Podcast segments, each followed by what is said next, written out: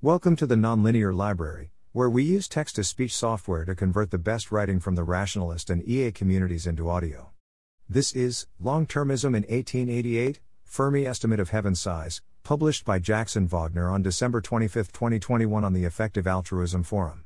While investigating a box of old family letters over Thanksgiving, I unexpectedly came across a bizarre Christian long termist argument about the future duration of human civilization.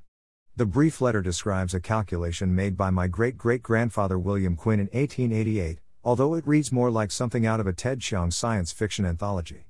It's hard to tell if the estimate is serious, it was probably made with at least some of the same joking spirit as the modern day thermodynamics story about why heaven is hotter than hell.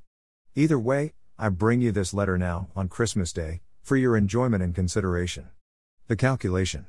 My great great grandfather starts from a line in Revelations that purports to give the volume of heaven, 12,000 furlongs in every direction, which comes out to about 14 quintillion cubic meters, then walks through a familiar Fermi estimate style of reasoning, if 25% of the volume is devoted to habitable rooms, as opposed to roads, palaces, gardens, etc., and if rooms are a plausible size, then theirs will be about 1.2 asterisk 1020 total rooms in heaven. My ancestor then employs an extremely dubious approximation of human population growth. We will suppose the world did and always will contain 900 million inhabitants. Really, he ought to have known better, considering that he and his wife had a preposterous 11 children of their own. Since generations are about 30 years apart, this gets you about 3 billion lives per century. Finally, he compares the size of heaven to the population of Earth. Heaven seems quite capacious, even if there were a hundred other worlds like ours, other planets, perhaps, all feeding into the same heaven, and even if all these civilizations lasted 1 million years in duration, there would still be enough space for each inhabitant of heaven to enjoy a personal mansion of over 100 rooms. Reflections Besides my surprise at seeing such a wild metaphysical estimate coming out of rural 1880s Louisiana, this gave me a moment of interesting perspective about similar efforts at long term predictions made today. I find it inspiring and heartwarming to think that humans have always asked big philosophical questions of the sort that concern long termist and utilitarian philosophies.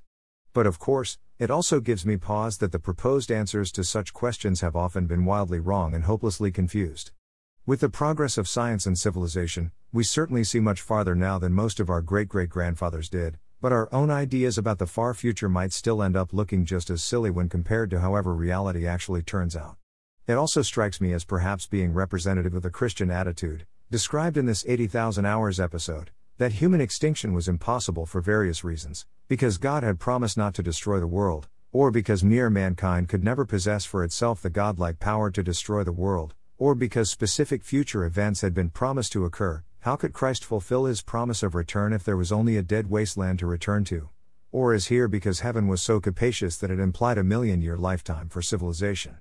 Their confidence in Christian civilization's existential security makes for a grim contrast with our own century, and the idea that we are standing at the precipice of a risky time of perils. Below is a picture of the letter as I found it last month.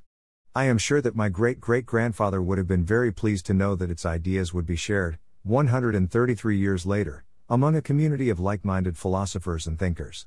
Merry Christmas, and Happy Solstice! Thanks for listening. To help us out with the Nonlinear Library or to learn more, please visit nonlinear.org.